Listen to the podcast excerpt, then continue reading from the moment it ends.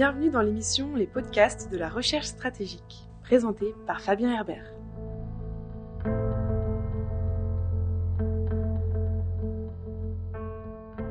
Bienvenue pour ce nouvel épisode des podcasts de la recherche stratégique, un format audio consacré aux questions de sécurité internationale créé par la FRS, la Fondation pour la recherche stratégique.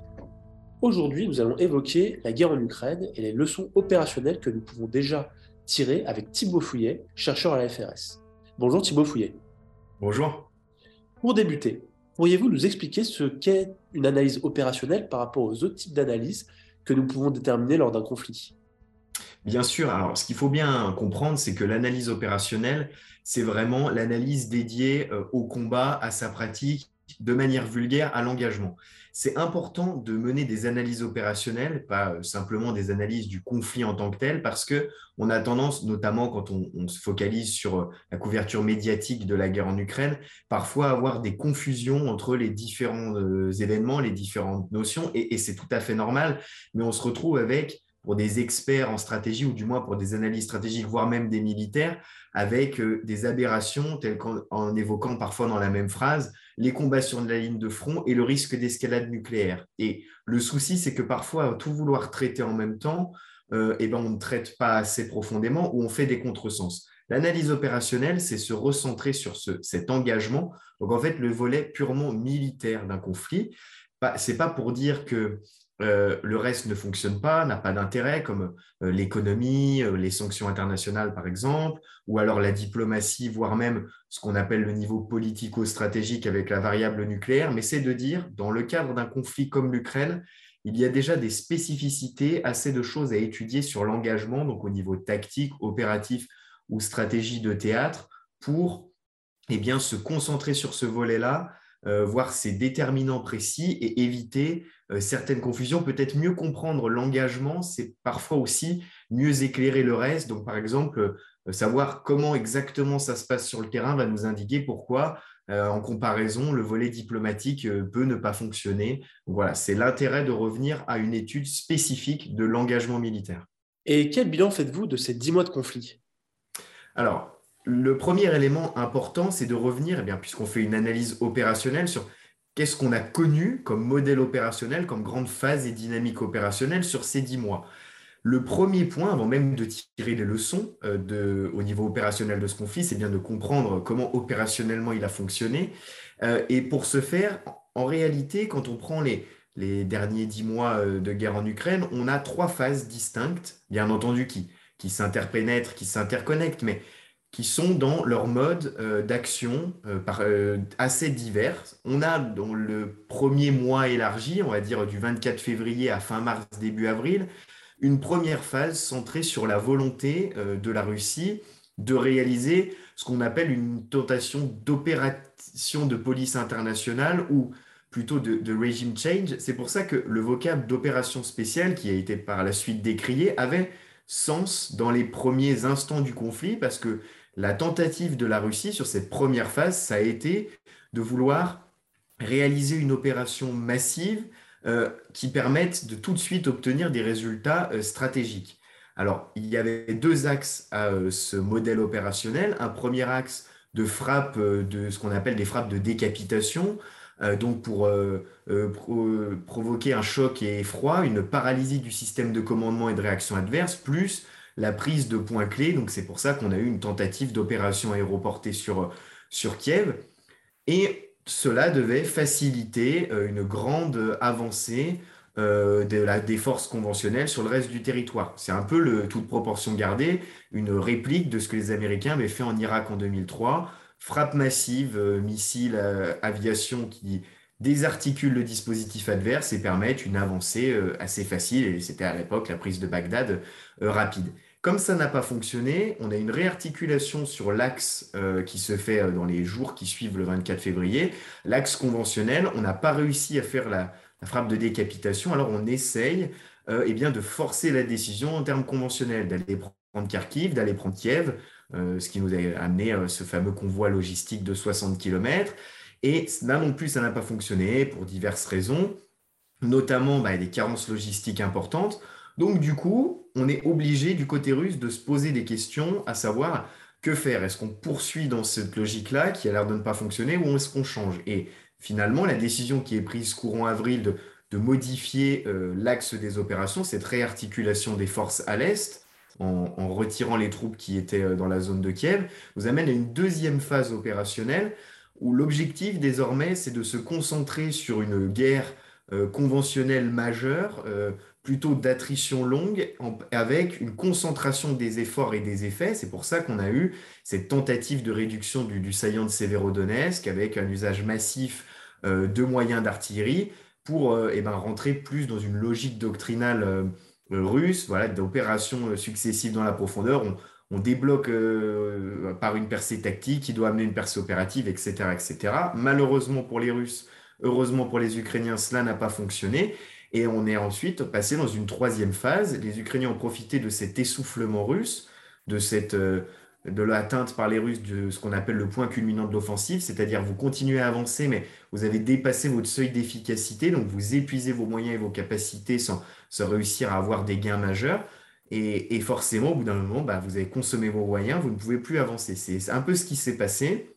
Et ça a permis aux Ukrainiens de reprendre l'initiative, de passer à des contre-offensives. Euh, dans un premier temps, euh, eh bien, par euh, une, percée en surprise dans la zone de Kharkiv et dans un deuxième temps, une avancée progressive sur la zone de Kherson jusqu'à sa prise eh bien, courant novembre, ce qui nous amène à la situation actuelle d'une initiative inversée et d'une guerre longue d'attrition. Donc on a bien cette évolution où on passe de la tentative d'une opération spéciale, on va dire en un coup, opération éclair à euh, cette guerre d'attrition longue où euh, la manœuvre, le sens de la manœuvre et surtout l'acteur à la manœuvre s'est inversé puisque ce sont maintenant les Ukrainiens qui sont plutôt à l'offensive. Et nous en venons donc au cœur de votre sujet. Quelles sont les leçons opérationnelles générales que vous faites de ce conflit aujourd'hui? En effet, on, est bien dans le cœur du sujet. il fallait bien comprendre ce qui s'est passé opérationnellement pour en tirer les leçons. Et qu'est-ce qu'on tire finalement du, du bilan de ces dix mois et de ces, phases successives. Euh, on en tire une première, alors trois grandes dynamiques en termes de leçons. Euh, la première, c'est ce qu'on pourrait appeler, alors modestement, mais on voit progressivement la fin de la dialectique quantité-qualité. Euh, pour expliquer ce qu'est cette dialectique rapidement, on a tendance à avoir dans les armées, notamment euh, bah, modernes, mais notamment occidentales, le prisme de la technique. Et on a eu, suite bah, au, rétrécissement budgétaire post-guerre froide, la tentation de dire, bah, plutôt que d'avoir beaucoup de systèmes, on prend un système très moderne qui est capable de remplacer euh, euh, d'autres systèmes. En fait, on fait des économies d'échelle parce que on a un nouveau système très technique. Et finalement, cette guerre en Ukraine, elle nous montre que remplacer la qualité par la quantité dans un sens comme dans l'autre n'a pas vraiment de sens parce que si on prend l'exemple des livraisons occidentales qui se sont adaptées au fil des besoins ukrainiens, forcément, on l'a vu, euh, on ne donne pas la même chose ou l'Ukraine n'a pas besoin de la même chose en fonction des phases. Quand elle est sur la défensive asymétrique, dans les premiers temps, elle a plus besoin bah, de, missiles anti-chars, de missiles anti-aériens. Quand c'est elle qui est à l'initiative, à l'offensive euh, maintenant, elle a plus besoin bah, de matériel qui lui permettent d'avancer, par exemple des systèmes d'artillerie, des systèmes blindés.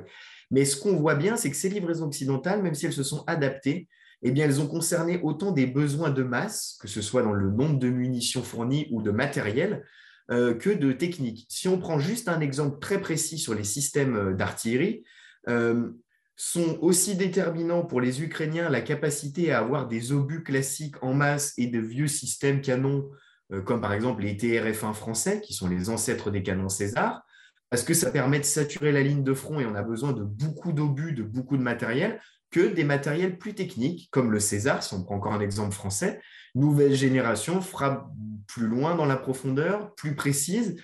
Donc, et les deux sont nécessaires parce que, par exemple, pour avancer à Kherson, il était essentiel de frapper dans la très grande profondeur pour détruire euh, eh bien, euh, euh, les, ponts, par exemple, et pour faire reculer les dépôts logistiques et l'artillerie russe mais c'est aussi très important de pouvoir accompagner ces unités euh, sur la ligne de front. Et là, il faut plutôt des obus classiques pour détruire les positions défensives adverses. Et l'un sans l'autre n'aurait pas permis une efficacité. Donc voilà, on a première leçon, une fin progressive de cette dialectique quantité-qualité. Les deux sont nécessaires dans une guerre de haute intensité parce qu'en en fait, ce qui est le plus important, c'est de pouvoir produire une gamme d'effets complète. Et il faut autant de qualité que de quantité pour produire cette gamme d'effets complète.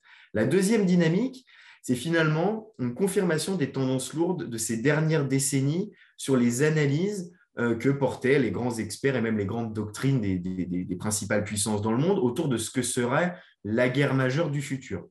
Euh, et dans ces tendances lourdes, on a eh bien déjà le constat d'une contestation de plus en plus importante de la supériorité aérienne qu'on semblait acquise et un élément de la décision. Ces dernières années, on voit bien avec ce conflit que la multiplication de bulles locales d'interdiction, donc par des systèmes solaires qui vont du simple missile antiaérien euh, portatif, donc euh, par exemple des Stinger, jusqu'à des systèmes très développés. on pense au, au euh, Iris-T allemand ou même au système patriote dont on parle peut-être pour des livraisons auprès de l'Ukraine, on voit que ça, on n'a plus besoin, c'est une tendance lourde qui commençait à émerger, on n'a plus besoin de, s'assurer une supériorité aérienne globale pour pouvoir produire des effets. Et inversement, il va être de plus en plus difficile d'avoir une maîtrise aérienne totale, même pour les Russes qui ont bien plus d'avions, qui ont globalement la maîtrise aérienne, et bien sur certaines zones, ils ne peuvent pas l'exprimer parce qu'on arrive à faire ce qu'on appelle des bulles locales de déni d'accès. Une autre tendance lourde qui a été confirmée, c'est bien entendu le retour en grâce des systèmes lourds. Les dernières décennies, plutôt centrées sur des opérations extérieures dédiées à la contre-insurrection, ont souvent euh, relégué un peu au placard euh, eh bien, euh, les systèmes de chars lourds, les systèmes de chars moyens, voire l'artillerie. on voit bien que la guerre de haute intensité, c'est avant tout, comme élément de la décision, les systèmes lourds et en particulier l'artillerie et les blindés qui sont les éléments de la décision. Et enfin, et euh, c'est malheureux, mais ça avait été aussi anticipé, on constate avec cette guerre en Ukraine l'inadaptation des, appareils industriels et militaires tels qu'ils sont aujourd'hui à une guerre longue de haute intensité. Le fait d'avoir privilégié pendant plusieurs décennies des formats d'armée expéditionnaires ou ce qu'on appelle échantillonnaires, c'est-à-dire on a toutes les capacités mais on les a en petit nombre, nous démontre bien que les modèles industriels et capacitaires des, grandes puissances dans ce monde, et on voit bien que ce soit côté russe ou ukrainien, ne sont pas forcément adaptés euh, à une guerre qui dure, à une guerre ce qu'on appelle longue et d'attrition. Euh, et donc, il faut se poser la question de savoir comment augmenter les volumes ou comment euh, outrepasser cette problématique.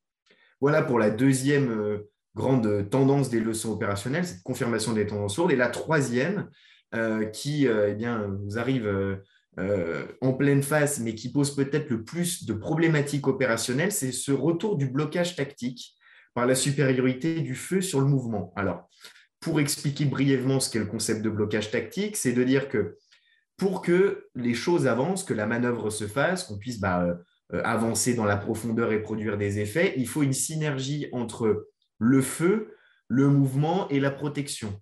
Euh, si on est incapable d'avancer mais qu'on a beaucoup de feu, eh ben, on ne peut pas agir dans la profondeur, aller prendre euh, l'ennemi sur ses arrières. Si on a le mouvement mais qu'on n'est pas capable de porter du feu, bah forcément on ne fait pas de dégâts, donc on, ne transforme pas euh, l'avancée en termes d'effet. Et bien entendu, si on n'est pas capable de se protéger, on est rapidement détruit par l'adversaire. Et il suffit que l'un des trois paramètres ne soit pas en synergie avec les autres pour qu'on ait ce qu'on appelle un blocage tactique. Donc, euh, on a des lignes plutôt figées, des lignes d'attrition. L'exemple le plus euh, classique et archétypal dans l'histoire militaire de ce blocage tactique, c'est la Première Guerre mondiale avec euh, la guerre des tranchées. Eh bien, on voit qu'avec cette guerre en Ukraine, on a un retour du blocage tactique par une supériorité du feu, notamment d'artillerie sur le mouvement, ce qui nous explique la forte attrition des engins blindés, Également, euh, le retour à de nombreuses positions fortifiées, à des lignes de tranchées qu'on voit fleurir euh, tout le long euh, de l'axe opérationnel, et ce qui nous explique aussi que même des percées qui nous apparaissent majeures parce qu'elles ont été surprenantes, ce qui s'est passé dans la zone de Kharkiv courant septembre, n'amène finalement que des avantages tactiques. On avance de quelques dizaines de kilomètres, mais on ne permet pas de renverser le front, de faire s'effondrer l'adversaire. Voilà pour la troisième dynamique. Donc, en synthèse, les principales leçons opérationnelles générales de ce conflit, fin de la dialectique quantité-qualité, une confirmation des tendances lourdes de ces dernières années, de ces dernières décennies qu'on pourrait euh, traduire par euh, la complexification des opérations et une inadaptation des modèles industriels et capacitaires, et enfin le retour d'un blocage tactique qui nous amène plus vers une guerre d'attrition que vers une guerre de mouvement. Et pour chaque acteur de ce conflit, pour l'Ukraine, pour la Russie, quelles leçons en tirez-vous? Alors, euh, bah, c'est une bonne question parce que ça nous permet aussi de de s'intéresser aux belligérants, ce que, ce que l'on fait parfois, pas toujours de manière assez assidue. On a tendance à prendre la, guerre en Ukraine comme, comme une logique générale, comme des leçons générales, mais en effet, c'est important déjà de voir comment les belligérants eux-mêmes nous ont démontré une capacité ou pas à, s'adapter à cette zone conflictuelle, à cette nouvelle donne conflictuelle. En ce qui concerne l'Ukraine, euh, la première leçon, alors euh, c'est pour l'Ukraine, mais finalement c'est peut-être pour nous, c'est l'importance, une fois de plus, qui est confirmée, de considérer l'évolution capacitaire et doctrinale des petits, parce qu'on a l'impression, avec cette guerre en Ukraine, qu'on a redécouvert une fois de plus que ce qu'on appelle la victoire du faible au fort, donc euh, du petit face à la grande puissance, est possible. Alors que si on s'était attaché à la vision de la remontée en puissance de l'Ukraine depuis 2014, bah, suite à son, bah, son inadaptation euh, à la Crimée, à son incapacité à réagir euh, à l'annexion de la Crimée et même euh, au mouvement séparatiste dans le Donbass, on aurait vu depuis 2014, aussi bien en termes doctrinaux qu'en termes capacitaires, grâce à l'aide des États-Unis, mais également des petites puissances de la région, notamment la Pologne et la Lituanie, on a eu une vraie montée en gamme, ce qui fait que l'armée ukrainienne de 2022, du 24 février 2022, n'avait rien à voir avec celle de 2014. Une leçon que visiblement n'avaient pas vue les Russes, malheureusement pour eux et heureusement pour les Ukrainiens, et qui explique en partie cette résilience surprise. Donc, j'aurais déjà envie de dire l'importance de, retourner aux fondamentaux et d'étudier euh, eh euh, l'ensemble euh, des visions capacitaires et doctrinales des acteurs dans le monde, de ne pas avoir une espèce de complexe de supériorité qui rend aveugle. Donc ça, c'est la première leçon. Après, si on s'attache vraiment aux Ukrainiens, bah, une confirmation du coup de leur capacité de résilience, parce qu'ils ont réussi une remontée en puissance, ce qui n'est jamais facile. Euh, en huit ans, on a vraiment une évolution majeure de ce qu'ils sont capables de faire opérationnellement, ce qui explique grandement leur résilience. On a aussi pour les Ukrainiens, mais pour une grande partie du monde, euh, le retour en grâce de ce qu'on appelle la résilience par la force morale, comme élément du succès. C'est-à-dire que la mobilisation de la population, la mobilisation de la communauté internationale par une communication habile ont vraiment été des, éléments clés et apparaissent comme des éléments clés d'une guerre en haute intensité. Euh, parce que finalement, c'est euh, la résilience et la volonté de combattre de la population qui décide à un moment si elle va euh, accepter les sacrifices les mois venant, même pour ce qui est maintenant la logique eh bien, énergétique et les problématiques énergétiques. On a aussi, euh, et là c'est peut-être la, principale surprise, euh, je pense autant pour les Ukrainiens que, pour les observateurs du monde, cette capacité d'adaptation formidable de l'armée ukrainienne. pourquoi formidable? Parce que c'est jamais facile en cours de conflit de bah, prendre de l'aide occidentale, des matériels nouveaux, notamment des matériels de haute technologie, et de très rapidement savoir les utiliser, savoir les transformer euh, en effet, les insérer dans la manœuvre tactique, et même cette capacité des Ukrainiens qu'on destinait plutôt à une, armée exclusivement défensive, à se transformer euh, très rapidement en une armée capable de mener des offensives interarmées, comme on le voit à Kherson ou comme on l'a vu à Kharkiv. Euh, il y a vraiment cette capacité d'adaptation assez, surprenante et d'assimilation des matériels occidentaux, et aussi eh une confirmation de leur choix. Hein, euh, doctrinaux, puisque l'un des, principaux pans doctrinales avait été de se concentrer pour euh, essouffler les Russes sur une défensive asymétrique et de mobiliser massivement euh, l'assistance militaire internationale occidentale comme clé de résilience dans la durée. les faits leur ont donné raison. Si on s'attache à la Russie, bien entendu, vu, les déboires opérationnels de ces derniers temps, le bilan est un peu plus contrasté. Euh, la principale leçon, je pense, qui, saute aux yeux dans le cas russe, c'est que quel que soit le niveau euh, de maîtrise opérationnelle par la suite, euh, l'opérationnel, il ne peut pas se relever d'une faillite stratégique. Et la faillite stratégique initiale d'une erreur de renseignement, de vouloir faire un changement de régime qui n'était pas adapté à la situation, de ne pas prendre en compte l'évolution capacitaire ukrainienne entre 2014 et 2022, de surestimer la volonté de la population de, de favoriser l'invasion et de favoriser les Russes. Je pense que tout ça, euh, plus les problèmes de coordination, euh, de création des lignes logistiques, font que quand on part aussi mal au niveau stratégique, quand on se trompe autant au niveau stratégique, opérationnellement, forcément, ça se complique et c'est très difficile de s'en relever. Après, euh, et c'est une seconde leçon opérationnelle, il ne faut pas non plus euh, tout jeter euh, du côté russe. Et on voit bien que le modèle doctrinal, il demeure quand même adapté à la haute intensité, notamment parce que la Russie reste l'un des, l'une des dernières puissances. et elles ne sont pas très nombreuses. Il va y avoir les États-Unis, Israël à son échelle, la Chine et quelques autres.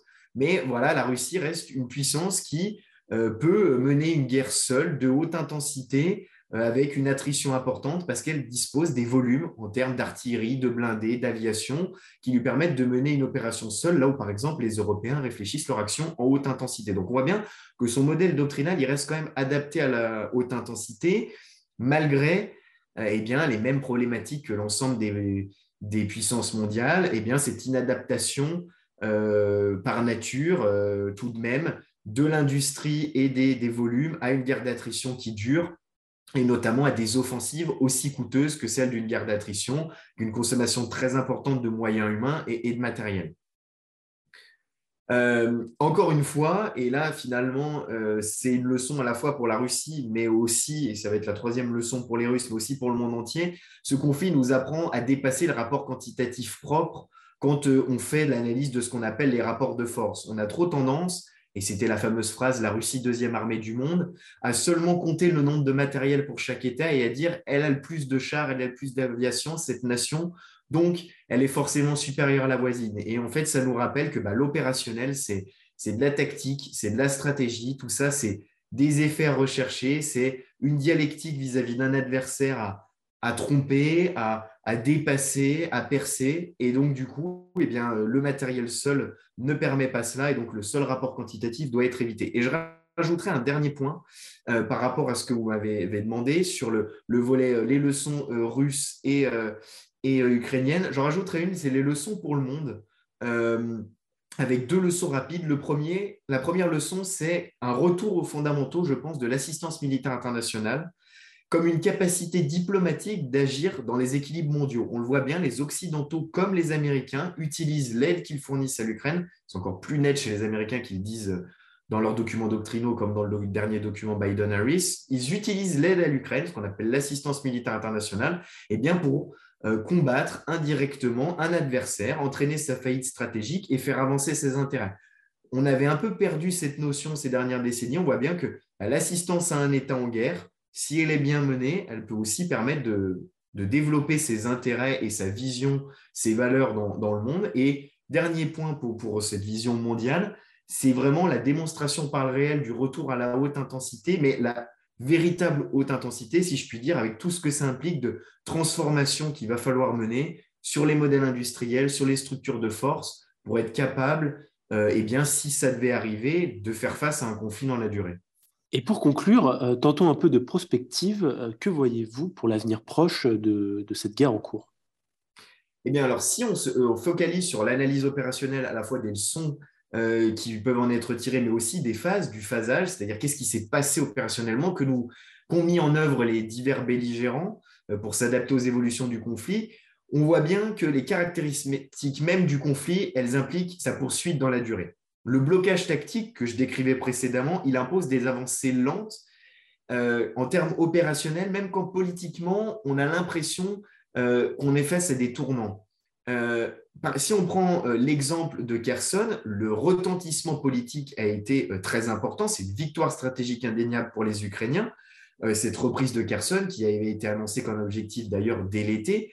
Mais on se rend compte qu'opérationnellement, ça n'a pas fait bouger plus que ça les lignes. Les Russes se sont décalés sur l'autre rive, qu'ils ont fortifié. Donc, au niveau opérationnel, on a gagné euh, quelques dizaines de kilomètres. On n'a pas assisté à l'effondrement total des Russes ou à une percée dans la profondeur. Donc, on a bien cette logique qui est au niveau opérationnel d'un conflit de longue durée et les percées, elles sont tellement consommatrices de moyens qu'en réalité, la logique opérationnelle, c'est plus des bons limités que véritablement eh bien, une percée dans la profondeur qui va déstabiliser l'ensemble euh, des forces adverses.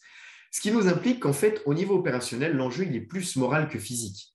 On est dans une guerre d'attrition. Donc, l'objectif pour avancer, c'est de consommer les capacités adverses pour soit le forcer localement à la retraite, c'est le cas des retraites russes de Liman ou de Kherson, ou plus globalement, si on arrivait à une perte de volonté de combattre, l'impossibilité d'acheminer des renforts, ou même eh bien, une lassitude de la population, ce qui explique en partie euh, le choix de la stratégie russe de frapper les ensembles énergétiques. Ça se passe mal sur le front, eh bien, on essaye de, produire l'effet moral ailleurs. Peut-être que bah, le fait de couper, euh, c'est malheureux, hein, mais c'est un peu l'objectif russe, euh, de couper l'électricité et le chauffage, la population ukrainienne va être amenée à vouloir faire des concessions, vouloir abréger le conflit. Donc, on a bien cette logique opérationnelle qui pousse à chercher eh l'effet moral par l'attrition toute proportion gardée, pour illustrer cela, on est plus sur un schéma de la Première Guerre mondiale, où on a une usure progressive de l'adversaire pour soit l'acculer à la négociation, soit espérer sur un moment son effondrement euh, stratégique ou opérationnel euh, par l'apport de nouveaux moyens, par une disproportion des forces pour le forcer eh bien, à la négociation, à la retraite. Dans ce cadre, et pour conclure, euh, en fait, ce qui est déterminant au niveau opérationnel pour poursuivre cette guerre d'attrition et pour chaque camp, c'est de pouvoir inscrire dans le temps sa capacité à acheminer de nouveaux moyens.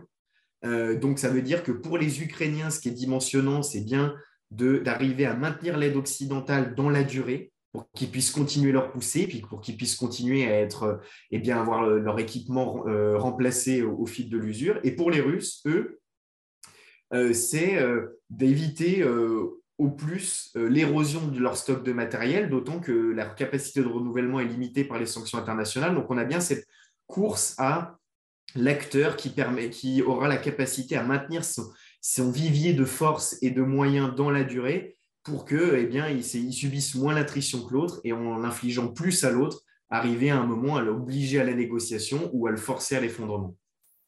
Merci Thibaut Fouillet, merci à vous qui nous écoutez. Si vous voulez suivre les activités des chercheurs de la FRS, rendez-vous sur notre site internet. Vous pouvez également nous suivre sur les réseaux sociaux. Enfin, n'hésitez pas à faire un tour sur notre page YouTube, vous y trouverez de nombreuses vidéos sur des sujets divers et variés, toujours en lien avec les politiques de sécurité internationale. Merci et à bientôt pour une nouvelle émission. C'était les podcasts de la recherche stratégique, présentés par Fabien Herbert.